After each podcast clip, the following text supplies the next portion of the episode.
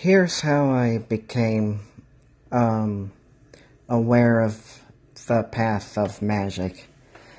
Um, I was actually uh, basically in my uh, uh, teen years, and um, I, I heard about it. Um, somebody I I knew uh, brought like a magic spell book over, and um, uh, from what I hear, it's not even a, a real spell book anymore. But it was called the Modern Witch's Spell Book, but that's what got me interested on the path anyway. But uh, there were some legitimate books out there with uh, Laurie Cabot. Um, what's the others? Uh, Scott Cunningham, Silver Ravenwolf. Those kind of things uh, got me on the path of where I'm I'm headed. I, I thought that I was Wiccan at one point. At actually, I, I guess I sort of still am, but I kind of uh, felt like that the path should be mine and not be uh, like a what's what's a, a word I want to use.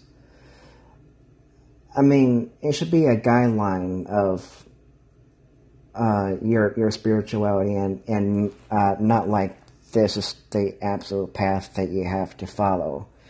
Uh, like not some sort of dogmatic kind of uh, re- religion. Uh, no disrespect to people who follow their path uh, that way at all, but uh, I just have other goddesses and gods um, um, that I uh, use in my path other than just saying god and goddess, I, I, I actually choose like the uh, Egyptian mythology uh, to worship at my altar. Like I use, well, I, don't know if, if use is, is the correct term. I, I, I don't want to feel like I'm controlling them by a sense, but I, I am uh, paying respects to Isis, Osiris, and Horus, and uh,